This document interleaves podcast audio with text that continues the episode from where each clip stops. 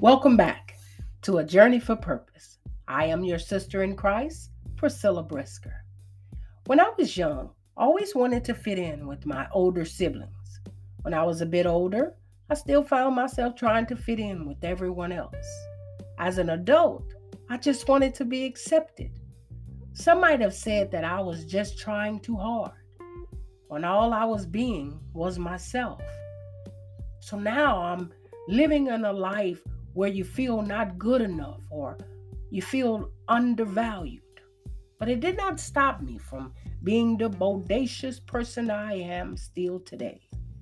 I guess one would say that I have always strived to be an overachiever. But what I probably was doing also was overcompensating for the feeling of never being deserving, not realizing that I was always enough. It was not until years into my adult life that I realized I could not fit into a place in which I was the one setting the standard. That's good, huh?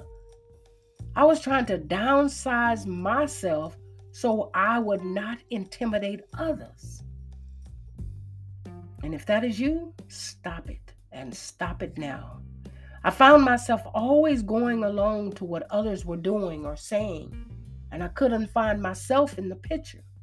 I'm not talking about the one nodding their head and agreeing with them. I am talking about the person present in the picture, but absent in the joy of the picture. I have seen so many sad eyed pictures in print, groups of people, phones, pretty much in so many different environments. I realize that so many people are trying to fit in where they don't belong. I know what you're thinking.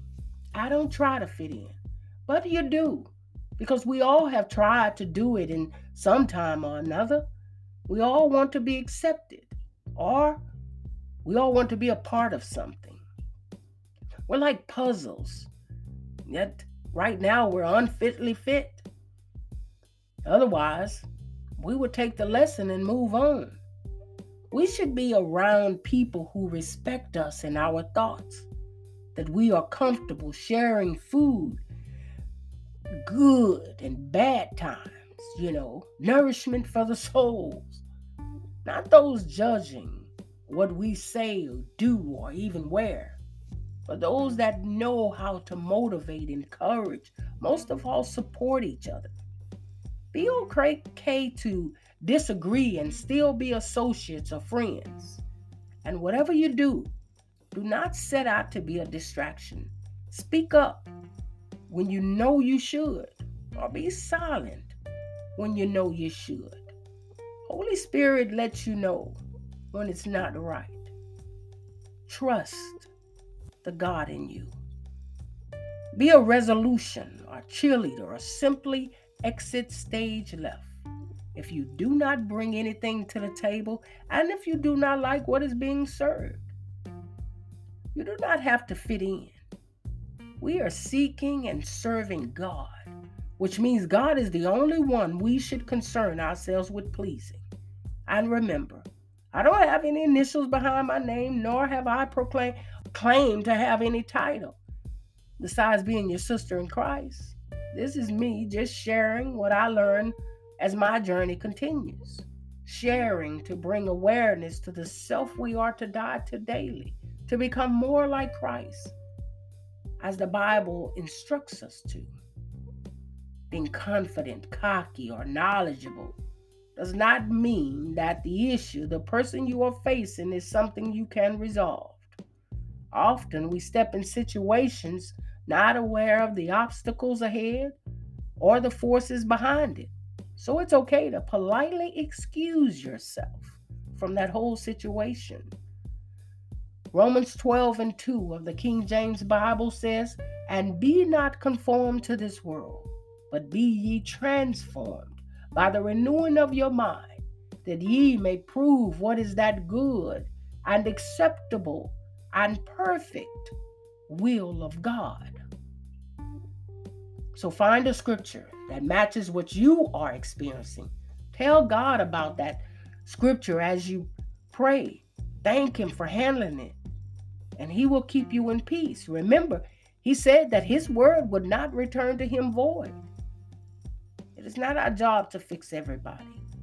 The most we can do is to let that person know scripturally what it says and then suggest to them to give it to God, knowing that before they pray, it is already done. Trust. I know that a lot of people shun away from you when you tell them to pray. They say, I've been praying. And now they want you to fix it.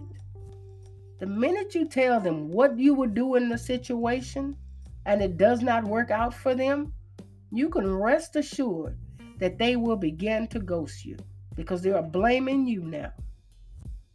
God is a rewarder of those that diligently seek Him, and we must believe, and one must believe to receive in Jesus' name. So remind your neighbor to give it to God. And as for you individually, have you ever thought about taking a season for you without the di- distractions of others? The time to get to know you and build your relationship with God. Hmm. It's really worth it.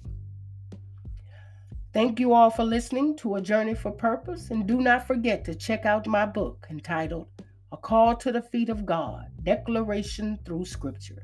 I also have prayer and vision journals and a Bible study notebook. Type in Priscilla Brisker in your Amazon search, and I'm really appreciative we got the victory, y'all. Jesus done already did it. Amen. Until next time, keep praising and praying, remembering God loves you, and so do I.